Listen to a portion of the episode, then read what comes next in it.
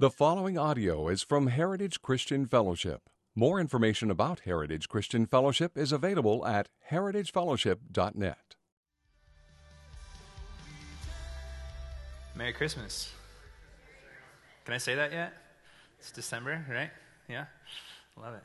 People are just nicer in December, aren't they? Like your checker's nicer, your waiter's nicer. People don't drive any nicer, but it seems like they're nicer. Um, how is everybody? Guys, yeah, good. Thanks for coming out. It's good to be in the house of the Lord. Um, yeah, I'm just gonna um, just gonna pray, and then we're gonna jump right in tonight. We got a lot of ground to cover, so hope you guys are ready. Everybody get a handout. Yeah, everybody? Okay, if you didn't get one, they're uh, back at the uh, info desk. Is that what we're calling that? Info desk. And I think there's some pens back there, too, if you guys need pens, you want to take notes. Uh, I'm going to I'm gonna invite you guys because um, I don't want to spend 30 minutes trying to uh, get everybody excited about Jesus. So I'm just going to ask you guys right now to turn your attention even now and just spend about 20 seconds on your own, just engaging the Lord and asking God to speak to you tonight. And then uh, I'll pray and we'll, we'll get into the word.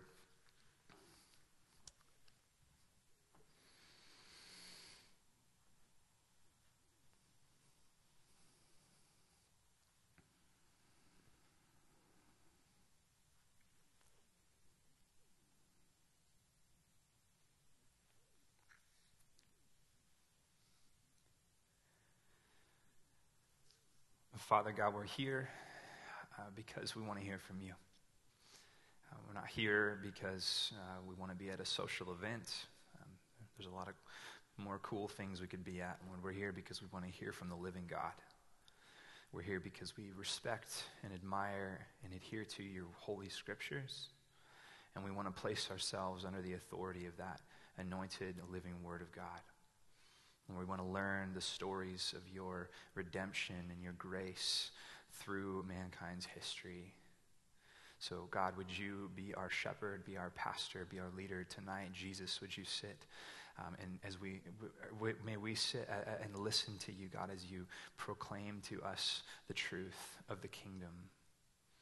And God, may our hearts be open to all that you will say to us tonight. We pray for the prophetic word of God to be spoken tonight in a way that will change our lives, that will lead us to a crossroads, that will confound us, that will cause us to squirm even in awkwardness, Lord, as we realize the severity of what you call us to.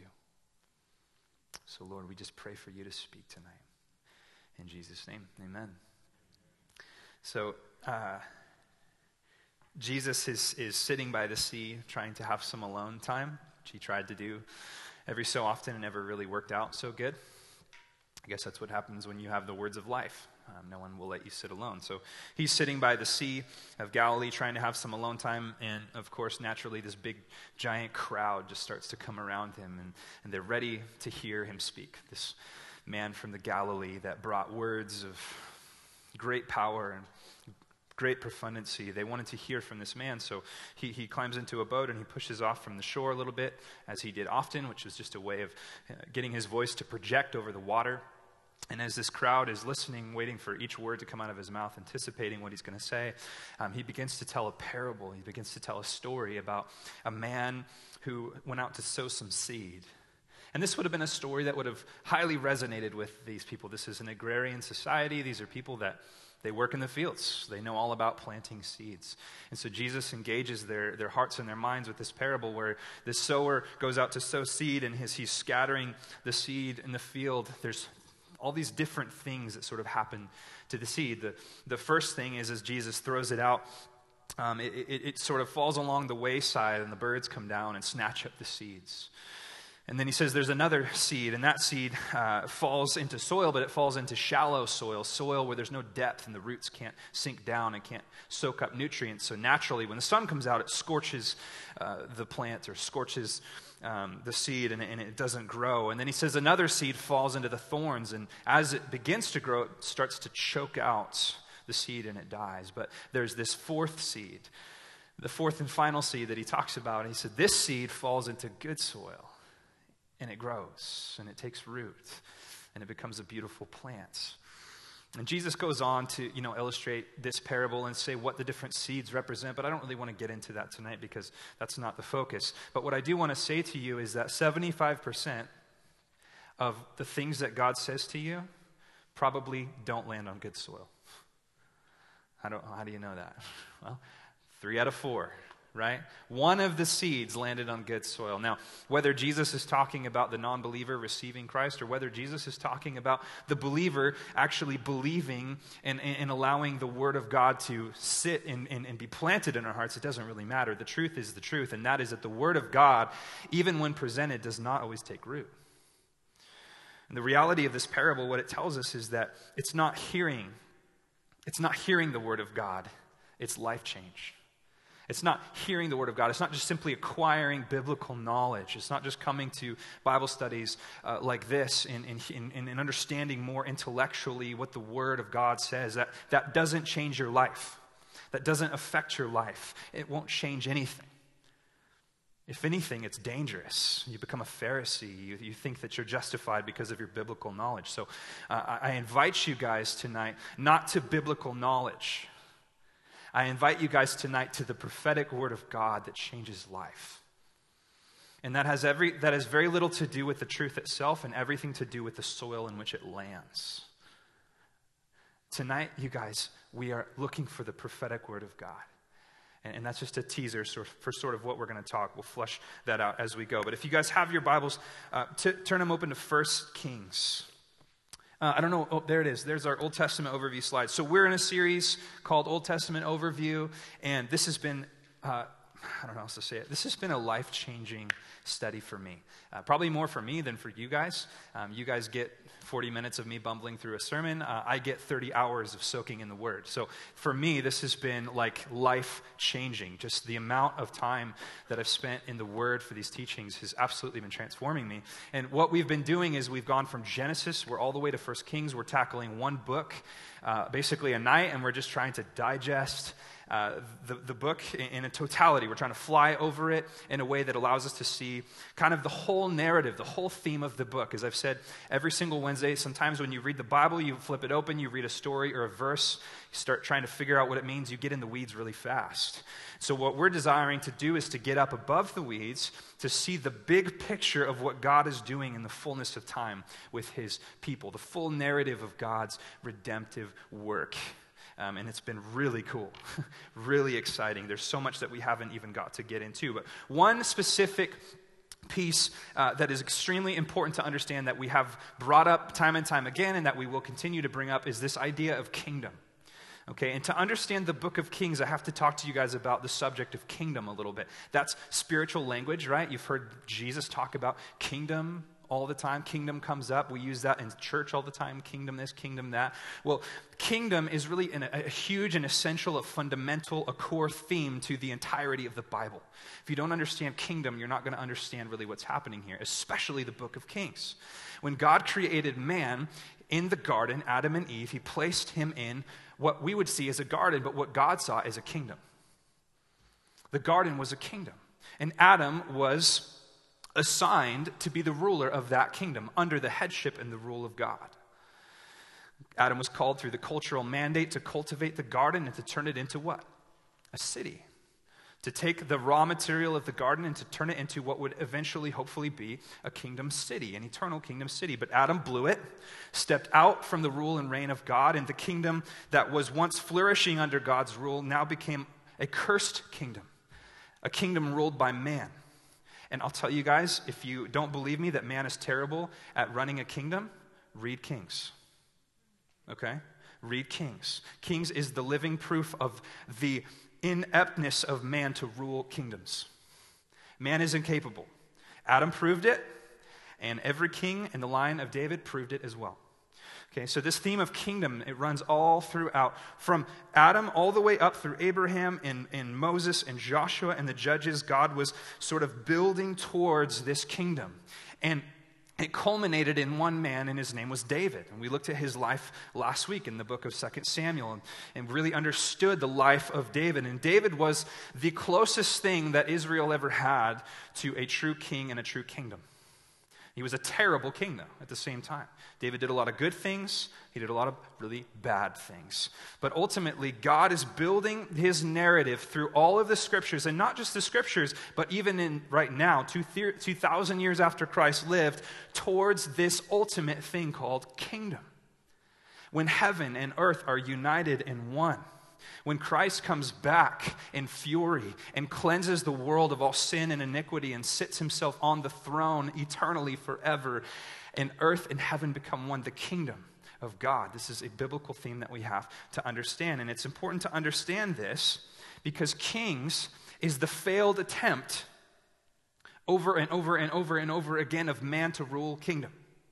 Okay? It's the failed attempt of man to rule kingdom. So in your handout, I have what is the king, what is Kings the book of? Okay, and if you want to write it down, it is the book of the failed kingdom of man's rule. The failed kingdom of man's rule.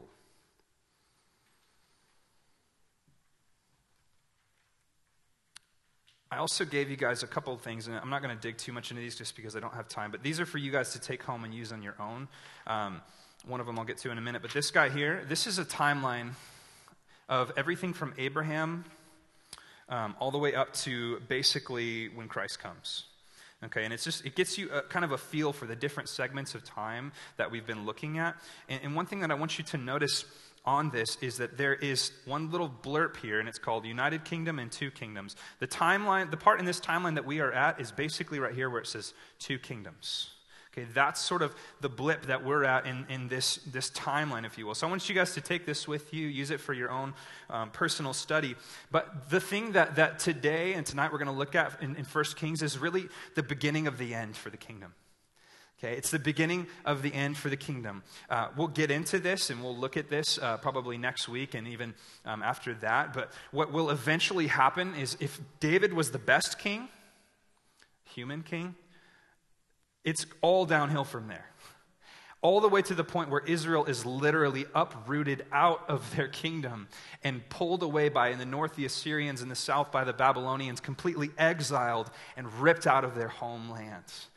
That's how bad the rule and reign of man ultimately is. So, in your handout, I asked you, what does the failure of Israel's kings lead to eventually in Israel? It ultimately leads to exile.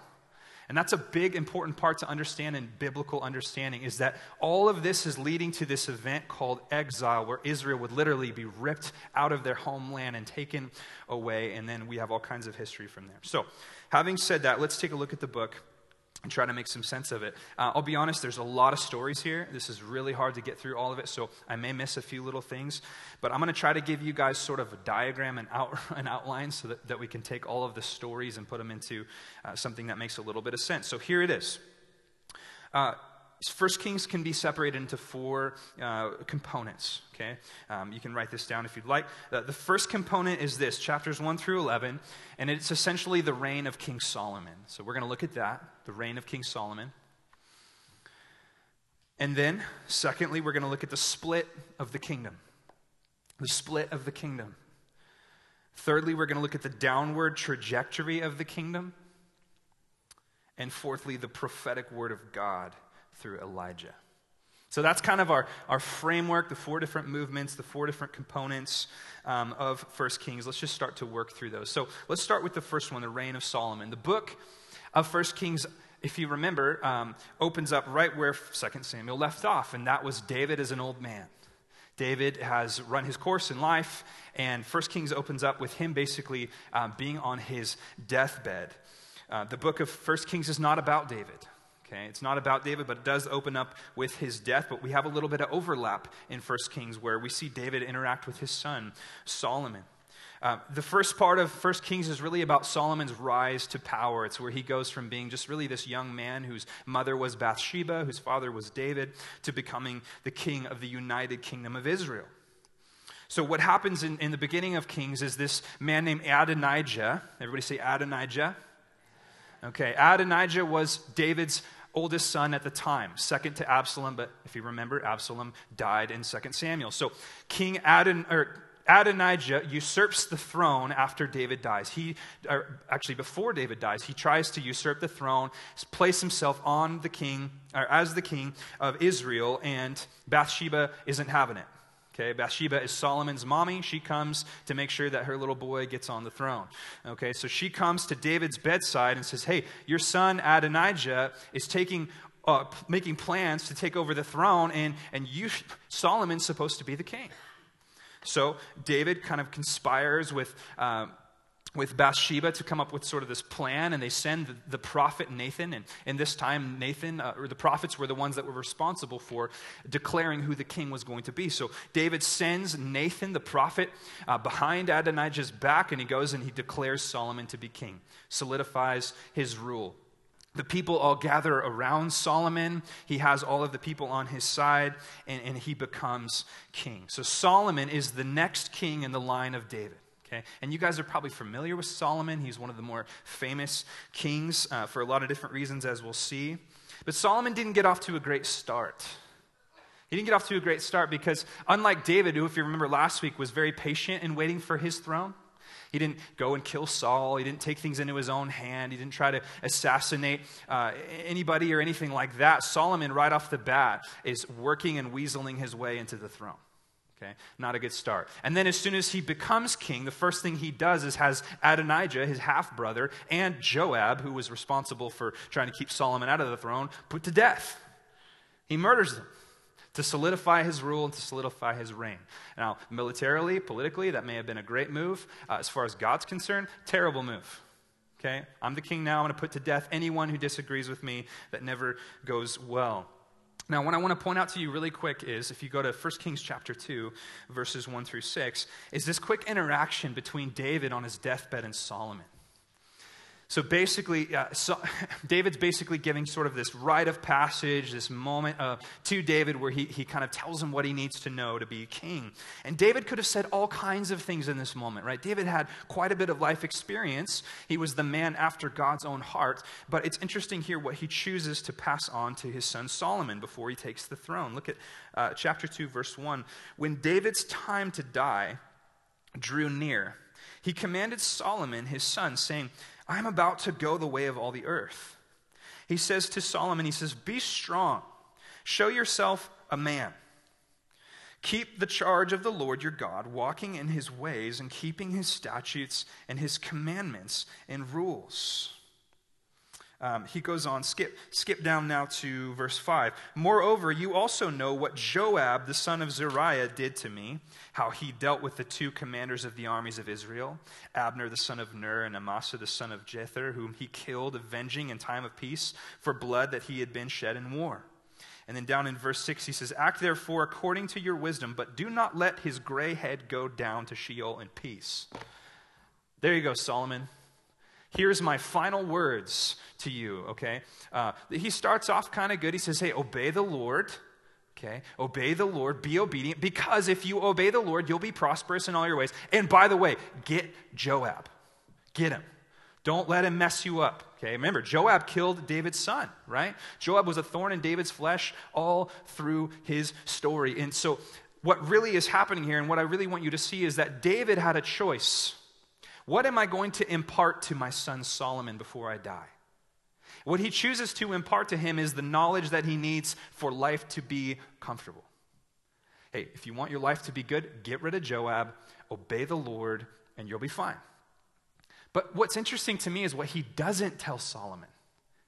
The most important thing that David could have given Solomon was the understanding of God's heart. What David, what made David a great man was not his military rule. It was not his ability to unite the kingdom. It was not his strength or his valor or even his wisdom. What made David a great man, as we looked at last week, was that he knew God's heart. And here he is with his son about to die and take his last breath, and the last thing that he chooses to share with him has nothing to do with God's heart. Rather, it's simply obey and take care of Joab, and you'll be fine. David. Why didn't you share with your son the abundance of who you are and what made you a good man? What made him a good man was that he understood God. Listen to me, guys. This is a side note, but listen. Don't make the mistake of only preparing your kids for comfort and success. Don't make that mistake. Prepare them for eternity. We have this tendency to want to only share with our kids the things, oh, just Just do the right thing and you'll be happy. Just get an education and you'll be fine. Just work hard, son. Just get out there and do the right thing. That's not enough. We don't want comfort for our kids, we want eternity for our kids. They need to know the heart of God through you, not moralism. They need to know the heart of God through you, not how to get a good job and get a good education. That stuff is not matter in eternity. David, why didn't you share with Solomon what really made you tick? And you see all through Solomon's life that he was a very wise man. He was a very powerful man. He was a very strong man, but he didn't have God's heart. He didn't know God's heart. He wasn't taught to. His dad did not teach him God's heart, the greatest thing that David could have taught him. So Solomon reigns. In, in, chapters 1 through 11, we see all about Solomon's life. The first thing Solomon does as king is he marries a woman from Egypt. Okay, which if you've read the Bible, you, probably uh, remember that that is not okay. God says don't marry foreign women for good reason. Okay? Don't marry foreign women for good reason, and you'll see why. So, first thing Solomon does is he's thinking politically. He's thinking, how do I uh, establish myself on the scene as a king? So, he makes a pact with Egypt by marrying into Egypt, by marrying a daughter from Egypt. And then we see kind of in chapter 3 this really good thing that Solomon does. It's probably the high point of Solomon's life. Solomon comes before the Lord. Let's take a look at it. 1 Kings chapter 3 verse 7. He comes before the Lord and he says this to God. He says, "And now, O Lord my God, you have made your servant king in place of David my father. Although I am but a little child, I do not know how to go out or come in." And your servant is in the midst of your people whom you have chosen, a great people, to many, uh, many to be numbered or counted for multitude. Give your servant, therefore, an understanding mind to govern your people, that I may discern between good and evil. For who is able to govern this, your great people? And it pleased the Lord, verse 10, that Solomon had asked for this. And God said to him, Because you have asked this, and have not asked for yourself long life or riches, or the life of your enemies, but have asked for yourself understanding to discern what is right, behold, I now do according to your word. And he goes on to say that I will give you riches also, in addition to wisdom. So, what's happening here, if you missed it, is God sort of gives Solomon this grant one wish, genie in the bottle kind of thing. Okay, okay Solomon, what, what can I do for you? And Solomon says, I'm just a young man. I don't know how to rule like my father. I don't know how to make good decisions. So, Lord, would you give me wisdom so that I can rule my people? Okay. Now, the Lord seemed to be pleased that Solomon didn't just simply ask for, hey, can I have a lot of money? You know, hey, can you make me affluent? Can you make me rich? Uh, the Lord seemed pleased uh, about that, so God grants him wisdom. Now, we wrestled with this in the book of Ecclesiastes. We went through Ecclesiastes together about a year ago, which is written by, by Solomon. And I really wrestled with this. Okay, what, if Solomon is so wise, why is he so dumb? You know, like, well, uh, what are you talking about, Sam? Like, go read Ecclesiastes. Okay, uh, he he really Solomon like spent his entire life trying to figure out the meaning of life. And to me, I think to myself, why is the wisest man in the world unable to realize that the meaning of life is God? Why is he unable to realize that? If God gave him this wisdom and he was so wise, where did he go wrong? But here's the issue Solomon asked for wisdom, but wisdom is only as good as your reason for wanting it. Notice what, what he says. He says, Lord, give me wisdom so that I can rule my people. Not a bad thing to ask for. But is it the best thing to ask for? He didn't say, God, give me wisdom so that I can know your heart. Give me wisdom so that I can understand the fullness of your nature. No. He prayed, Give me wisdom so I can be a good king. And that's what God gave him. He gave him the kind of wisdom that made him prosper in the earth. Gave him the kind of wisdom that made him be able to make good decisions in the earth. However, he didn't have the wisdom to know eternal wisdom. He didn't have the wisdom to know that God was what Solomon truly needed. And you see Solomon wrestling in the depths of his bones with the sickness of man all through his life, unable to come up with a true and authentic and real answer as to why he's so darn unhappy. God, give me wisdom for eternal thoughts. Oh, Solomon, if you had only asked for that, I'll give you anything. What do you want, Solomon? God, give me wisdom to know you. I tell you, this story would have looked completely different. Completely different. Because as Paul says, for the wisdom of this world is folly with God, for it is written, He catches the wise in their craftiness. Wisdom cannot give you what prophetic what the prophetic word of God can. Earthly wisdom cannot unlock to you the truths that your soul is longing for. Reading it, knowledge and history and science and mathematics, if they are not inhabited by the prophetic word of God, cannot rest your soul. They cannot. And Solomon is a testament to that forever. But Solomon goes on, he lives his life, and he's a powerful man. He is considered to be the most powerful king in all of Israel, the most rich king in all of Israel. And his, uh, his power and his prestige spread like wildfire all throughout the world. People knew about Solomon. He was established on the world scene. We know that because the queen of Sheba, who was a foreign woman from far away, came all the way to Israel, all the way to Jerusalem, just to have a conversation with this man Solomon. She'd heard about his riches, she'd heard about his wisdom, and she came to question him and see if he was really as legit as everyone had said that he was. And turns out he, he was. She was very impressed by Solomon. So he was very well known in all of the world. And Solomon did one thing that was very, very good. He built God a temple. He built God a temple. That's one of the things that Solomon's very famous for. He built God a temple. Now, little fun fact, okay, little little side note here.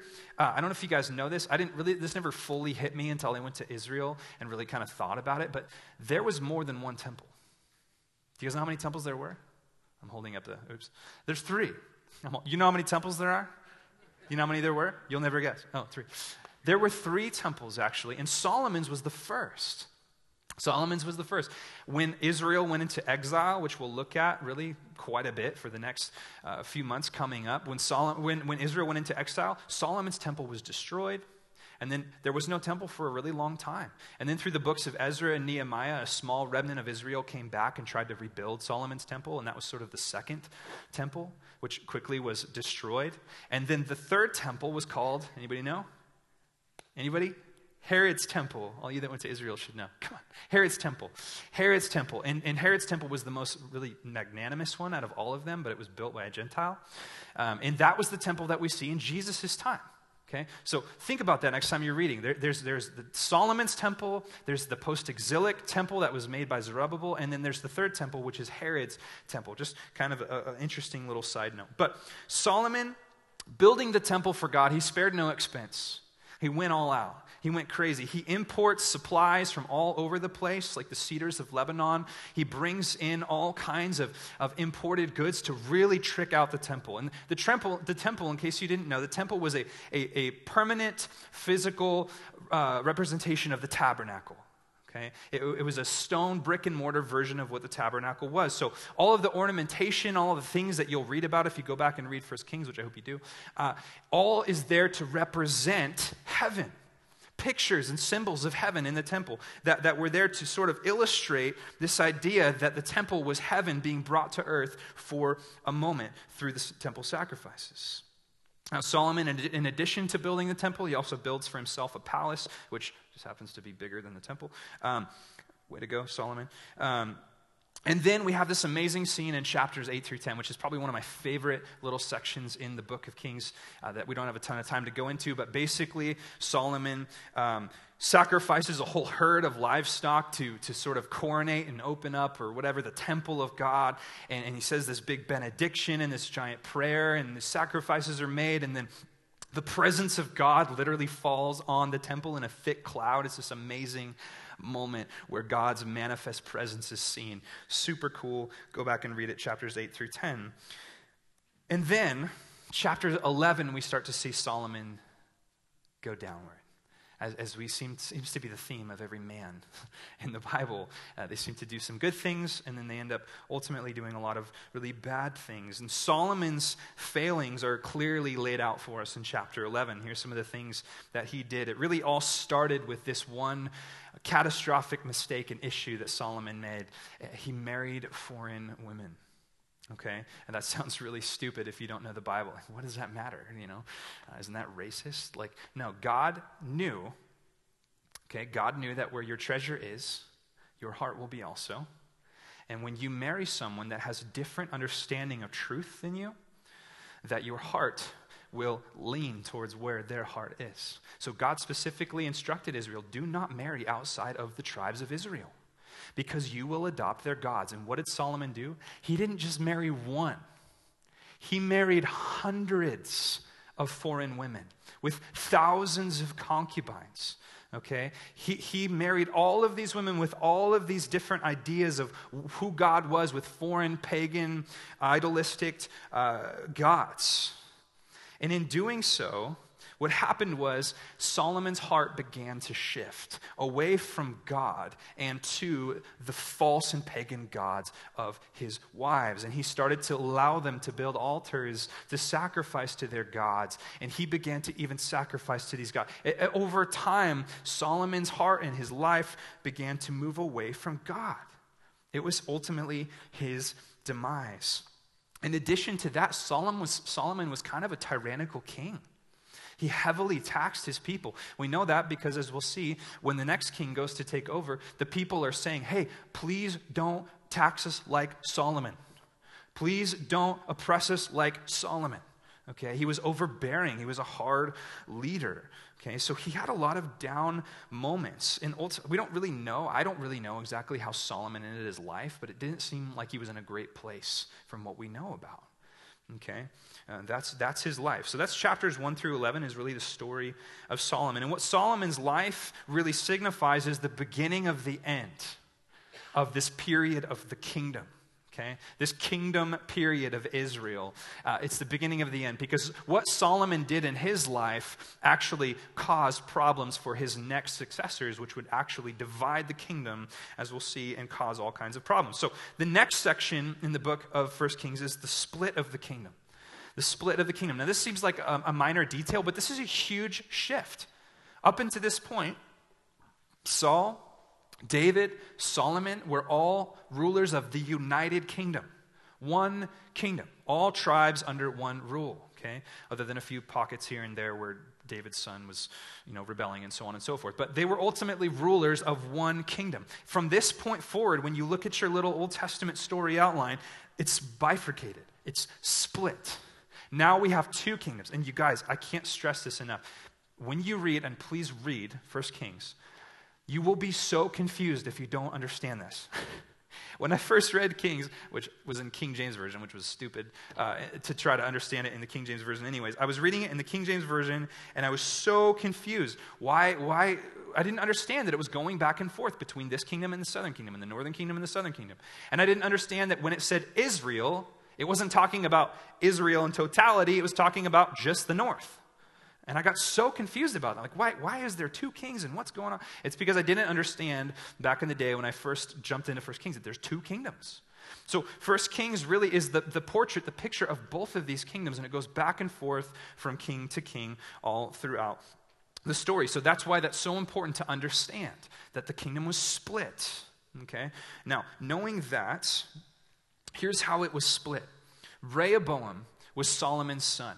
Okay? Rehoboam was Solomon's son. And Rehoboam basically uh, goes to take over the throne, to take over the kingdom of Israel. And as doing such, the people come to him and say, Please don't, as I said earlier, please don't tax us like your father. Please do not tax us like your father. And Solomon says, Ah, too bad. I'm going to continue to do it. So, because he continues to do that, another man, Jeroboam, takes Mm, 10 of the tribes of Israel, and they head north and start their own kingdom. So now at this point, it splits. So the people have now spoken, and now you have, you have Judah in the south, where Jerusalem is, and you have what is referred to as Israel in the north. Now, here's where things started to go really bad. Jeroboam, the king in the north, says, Well, we don't have Jerusalem anymore. And Jerusalem is the holy city. So we're going to set up for ourselves our own version of Jerusalem. Except we're going to put golden calves in there.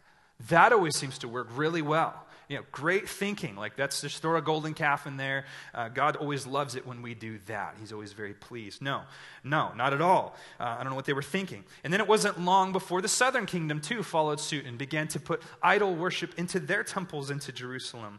Ultimately, from this point forward, the idolatry, idol worship, worship of false gods is stitched into the DNA of every king that leads in Israel.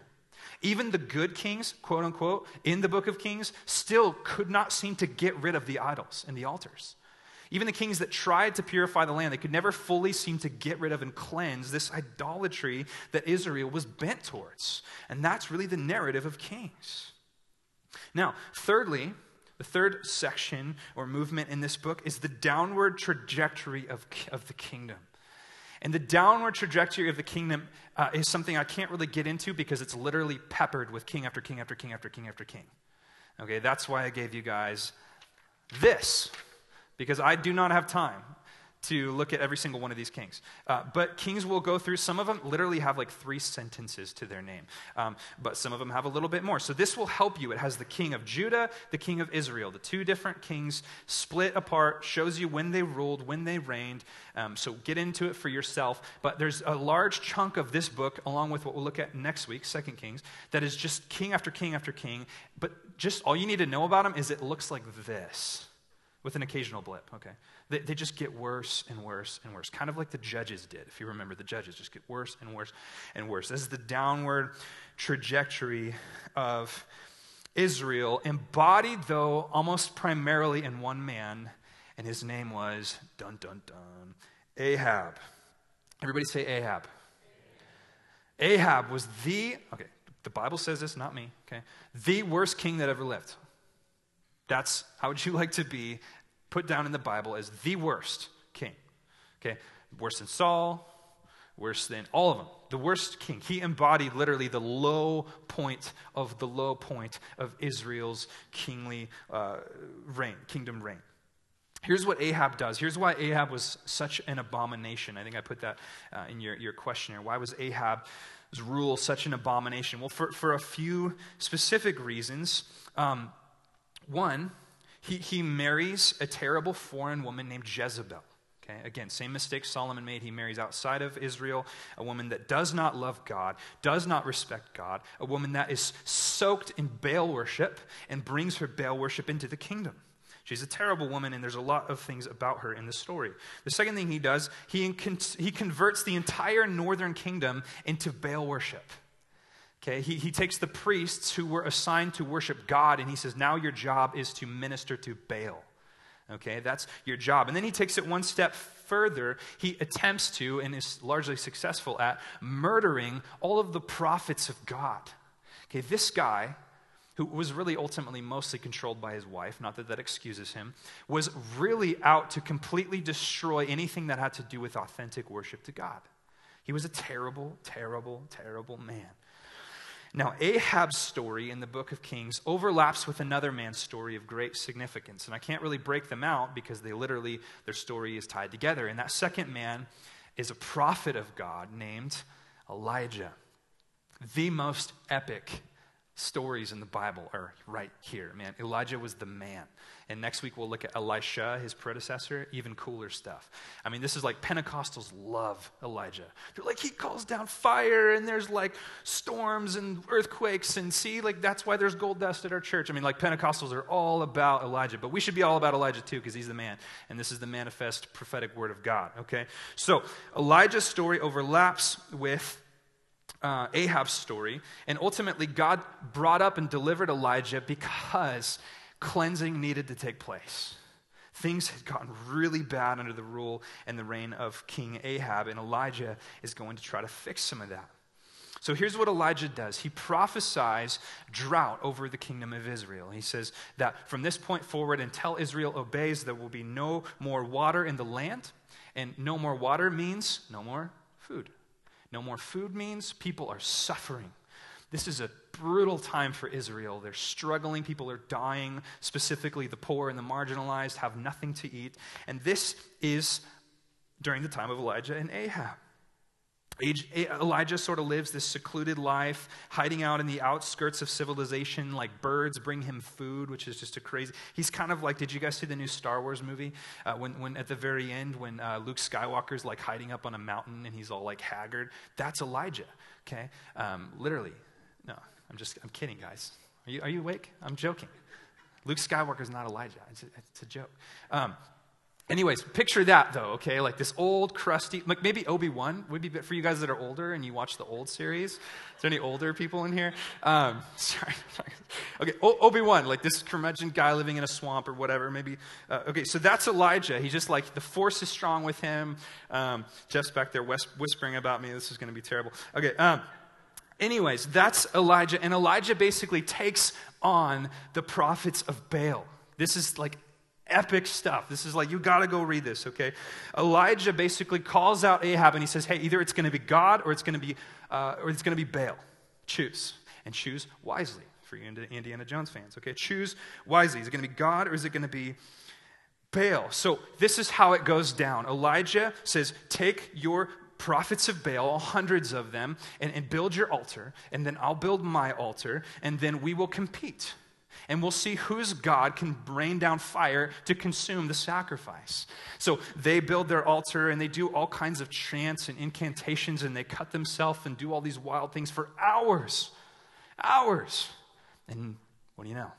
Nothing happens because Baal doesn't exist, right? He doesn't exist. He's a false God. And then Elijah steps up to the plate. He says, Oh, yeah, watch this. Dumps water on his altar. Okay, water and fire. I don't know if you guys know this. They don't, they don't mix, right? Puts water on the altar three times, and then with a simple prayer, he calls down fire from heaven that consumes the offering. And all of the prophets of Baal are like, we serve the wrong God. All of the people of Israel are stunned by this magnificent display of the power of God, and they instantly convert back and say, okay, we want to serve God. What do we do? Elijah says, first things first, track down all of those prophets in Baal and get rid of them. Okay? So they get rid of all of the prophets of Baal. And, and Israel seems to have this turn, but unfortunately, because um, all of the prophets of Baal have been killed, guess who's not very happy about that? Jezebel. Which means, guess who else is not very happy about that? Ahab, her husband. Okay? So now Elijah becomes sort of this outlaw, running from them, trying to hide from them. But because as God said, if, they would, if Israel would turn back to the Lord, then the water would come back. They turn back to the Lord, and guess what happens? The water comes back. It's super good news. There's so much more here, uh, but basically, just to sum it up really quickly, God prophesies that Ahab and Jezebel will die in a very specific way, in a very specific field. Ends up happening exactly how God says that it's going to happen. God takes them out, moves them out from leadership, and that sort of ends the book of Kings. Okay? You guys got it? Man. Um, I know it's a lot, but it's a lot, right? what can I do? So there's one specific piece now, kind of turning from the narrative of the book a little bit. Um, there's one specific piece to this book that I kind of want to zoom in with you guys and just, just talk a little bit about in the last few, few minutes. And, and, what I want you to think about in processing all of that, okay, everything that we just kind of took in, um, is really this reality that, that people are influential. Okay, the kings really influenced the kingdom. They influenced Israel in, in, in profound ways. I mean, obviously, uh, Solomon was able to influence the kingdom in large ways. David was able to influence the kingdom in large ways. And I want you guys to listen to this. You are influential humans. Okay, whether you think that you are or not, you have a great ability to influence people. But in addition to that, you are also easily influenced. Okay, we learned that with Solomon and his wives. Okay, his wives easily influenced him towards Baal and worshiping of Baal. So, because of that reason, you have to be aware of that. I can influence people, but I'm easily influenced. Everybody got that? I can influence people, but I'm also influenced by people. And the other problem is, is that in our nature, our deep desires, unfortunately, are often to be influenced wrongly. We like to be influenced wrongly. We like to be influenced in ways that tickle our ears, that, that really make us happy. Here's one of the things that really was a downfall for King Ahab. Okay, one of the worst kings ever, right? Ahab surrounded himself not only with prophets of Baal, but with false prophets with prophets that would tell him what he wanted to hear. So when he is thinking about going to battle uh, against the Syrians and he partners up with this guy, uh, Jehoshaphat, he, he goes to these prophets and they lie to him. They tell him what he wants to hear. They say, Yeah, go ahead, go into battle, you'll be great. And he ends up dying. That's how he ends up dying ultimately in the end of his life. He surrounded himself with false prophets. Because we are so easily influenced, and because our nature, our sinful nature, is to want to be influenced in the way that we want, we love to be lied to if it means that we feel good about ourselves. Because of that reason, listen, we need the prophetic word of God to be injected into our life daily daily. There is a reason that the prophets are on the scene in the book of Kings. Because God knows the wickedness of man's heart, and God knows that the kings will lead Israel into the ground like they did. And for that reason, the prophets were there to bring forth and hold forth the real and raw and honest word of God in the face of the kings while they were destroying the kingdom. And that is what Elijah is. That's why God sent Elijah into the scene. Now, what is the prophetic word of God? I just want to dig into this really quickly. What is the prophetic word of God? In the Old Testament, the prophets were not bringing some kind of new thinking. Did you know that? The prophets weren't bringing some kind of new, uh, you know, knowledge. They, they weren't. Uh, sometimes they were. Sometimes they were prophesying of things that were going to happen. But oftentimes they were just bringing to the attention of the kings things that God had already said. So, for instance, with Elijah and the drought, he didn't say, you know what, I think Israel should be in a drought. God said in the law that if Israel turned away from me, I will dry up your wells. I'll dry up your rivers. That was something God had already said in the law. And Elijah literally just manifested that truth to the kings and said, Guess what? God is doing what God said he was going to do. That is the prophetic word of God. It's literally manifesting or bringing to light what God has already said. The same thing with the exile, right? God already told Israel, if you guys continue to disobey with me, I disobey me, I will uproot you out of your homeland. And he did it with the Babylonians. Now, the same is true for the prophetic word of God today in our lives. God brings up these truths in the Word and inserts them into our lives in a way that makes them real to us. It's like 3D glasses that take a 2D drawing and all of a sudden bring it to life. Okay? Uh, it, it's real. It happens. God takes things from just simply being a story or just simply being a truth or a piece of knowledge, like I said in the beginning, a piece of knowledge, and He says, through the prophetic aspect of my word, now I'm going to manifest myself in, to you in a way that's real, in a way that's life changing. But here's the thing I want you guys to know, okay? Here's the thing I want you to know about the prophets and about the prophetic word of God it brings crisis and it brings conflict. Okay, a lot of times we think, God, I just want to hear from you because if I hear from you, everything will be good and happy and, and, and roses and unicorns and rainbows and all those kinds of things. But the reality is, when you look at the prophets, oftentimes they weren't bringing good news. They weren't bringing good news, they were bringing, they were bringing truth into a scene that did not want truth. The reality of the prophetic word of God is that it brings conflict, it brings crisis. Elijah was hated by the king. He was hated because he was bringing the truth into that moment. The prophetic word of God is reaching his, literally, him reaching his hands into your heart in a way that feels very unnatural and uncomfortable. Okay? There's a difference between me sitting down and reading a Bible verse and saying, oh, that's really cool. I'll log that to memory. And then reading that verse again when God, by the Holy Spirit, literally reaches into my heart and begins to make it beat. There's a difference. There's a difference.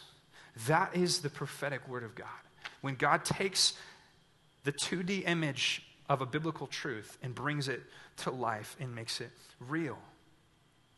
It's, sim- it's so different than gaining knowledge. I'll, I'll prove it to you like this Jesus was the ultimate example of this, was he not? He encountered all kinds of different people, right?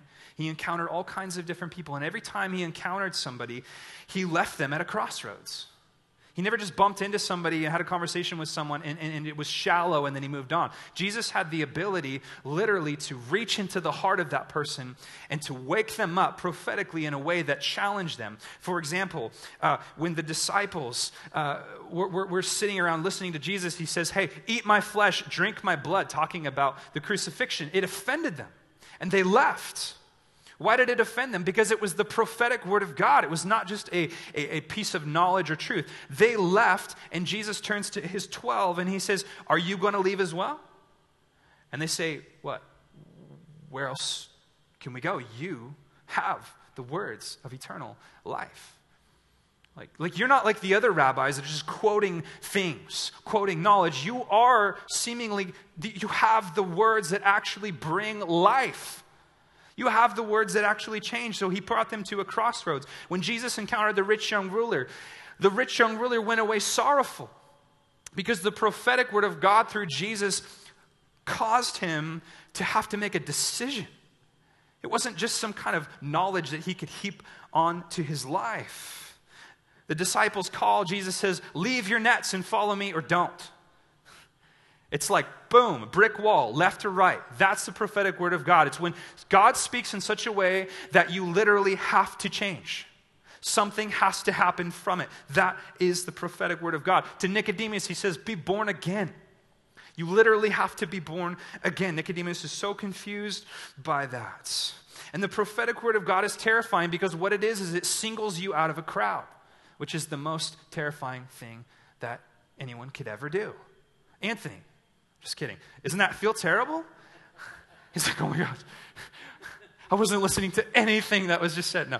Um, I don't blame you. Um, singled out of the crowd. That is that feeling of the prophetic. And sometimes it feels crazy. Uh, uh, uh, don't go weird with this, okay? I'm talking about when God literally reaches into your heart and says, hey, I'm talking to you. It's the moment when Jesus is walking through the crowd and he stops and says, Who touched me? Can you imagine this woman, right, who wasn't supposed to be touching anyone because she had this issue of blood and she brought what was considered uncleanness?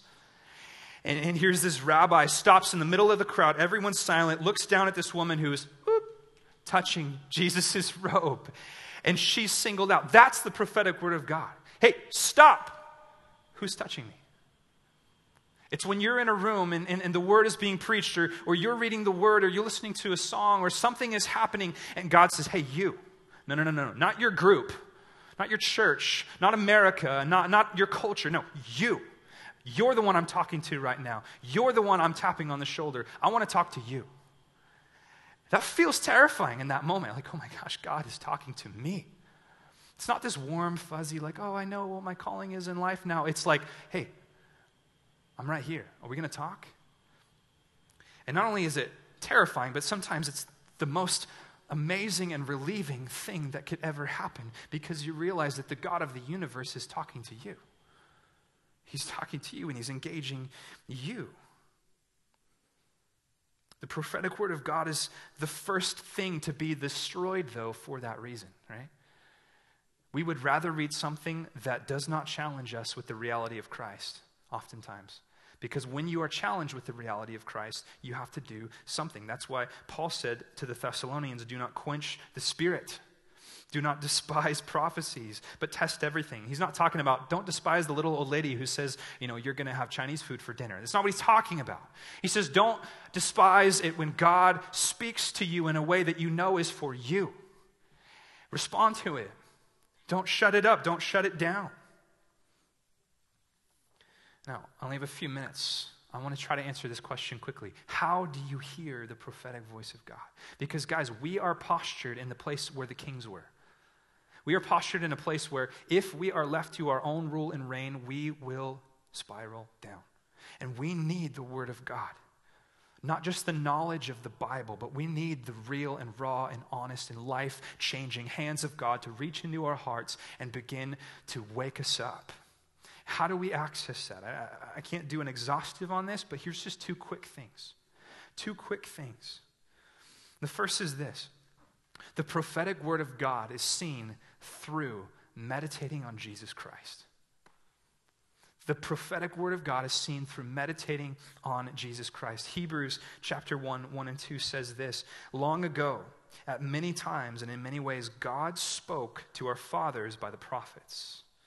But in these last days, he has spoken to us by his Son, whom he appointed the heir of all things, through whom also he created the world. The emphasis of the prophet's job in the Old Testament was to point everyone back to the law Prophecy now for the new covenant Christian is the Holy Spirit pointing us not to the law, but to the fulfiller of the law, to the one who lived the law perfectly for us, like we learn in Leviticus, the one that who fulfilled the Levitical priesthood, the code, all of those things, did it perfectly. That's what it is. It's manifested in Christ. He is the embodiment, as we learned on Sunday. He is the manifestation of God's nature.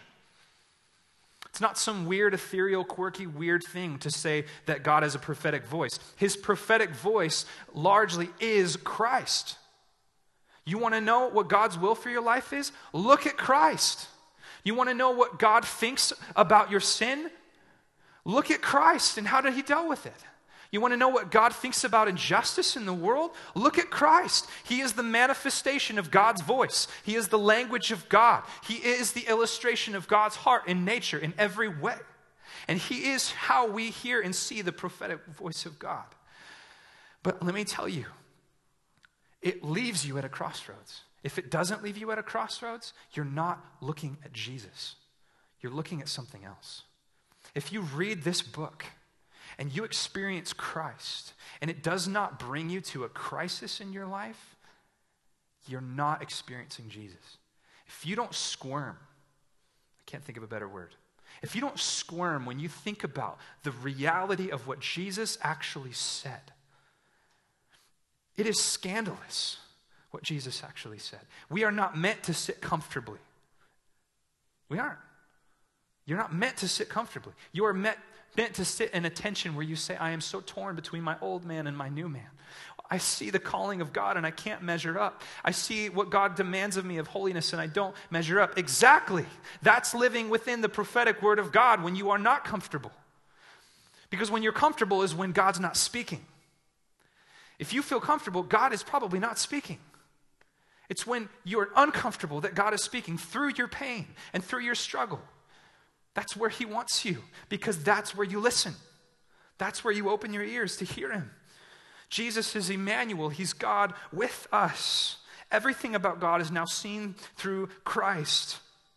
Therefore, prophecy, listen, is simply now the Holy Spirit revealing Christ through us and in us. And as we behold him, we become like him. In the book of First John, I'm just going to read this to you guys. I thought of this five minutes before I came down here. In the, in the book of First John, this is this amazing statement that John says. Um, I grabbed these off of my shelf. These were two things that I brought back from Israel. Okay, and, and, and here's what Israel was for me Israel was. Israel was me taking these stories that I'd read and that seemed very like fairy tale ish, and, and it was them slapping me in the face and saying, I'm real. It was Jesus saying, Hey, these things that you've read about, they happened. As I'm standing on the steps where Jesus would have walked up to the temple, as I'm, I'm standing above Peter's house, I'm thinking, This is real. And I remember our tour guide encouraged us at a few different places. He says, hey, reach down and grab, grab a piece of pottery, grab a piece of rubble from Caesarea where Jesus would have stood, grab a piece of pottery from Megiddo where the valley of Armageddon is going to go down and handle it and take it home and remember. And, and what I do is I, I put this on my shelf and I'm thinking about this. Like this, I am holding and beholding the reality of the, the fact that this really happened. And what John says, and he opens up his epistle, he says this that which was from the beginning. He's talking about Jesus which we have heard, which we have seen with our eyes, which we have looked upon and have touched with our hands concerning the word of life. The life was manifest, and we have seen it and testified to it and proclaimed to you the eternal life which was the Father and was manifest to us. What is he saying? He's saying, hey, this Jesus, this isn't something we're just making up. He's real. We've handled him. Our hands have gone into where the, the nails were pierced. He's physically real. And because of that, everything changes. Everything changes. My second point is this. Come on up, Aaron. My second point is this. The prophetic word of God is wrestling. It's a wrestling match with the fact that God is real. And because he's real, we have to decide what to do with that. We have to decide what to do with that because, like this, we've handled him. It's not some ethereal thing that we've just thought about or talked about or read about, or it's, it's what our church believes, or it's what my parents believe, or it's what my wife believes. But Christianity is realizing that Christ is real. And because he's real, it demands change. Because of what he's done for us, it demands change because we have handled the reality of who he is. And that looks like a wrestling match. It looks like a wrestling match. I was having a conversation with my wife about what, what do we want our kids to, to, to learn? Like, what's our win for our kids? And I, and I just literally felt like this moment of clarity where I realized, you know what I want my kids to grow up seeing me and remembering me as? Someone who wrestled with God. Not someone who just sat comfortably and read devotions that tickled my ears. Not someone who just read the parts that I liked out of the Bible. Not someone who just pretended like I had all my theology figured out, but someone who, who, who groaned over what this thing says and how in the world am I supposed to, to serve a God that's so holy.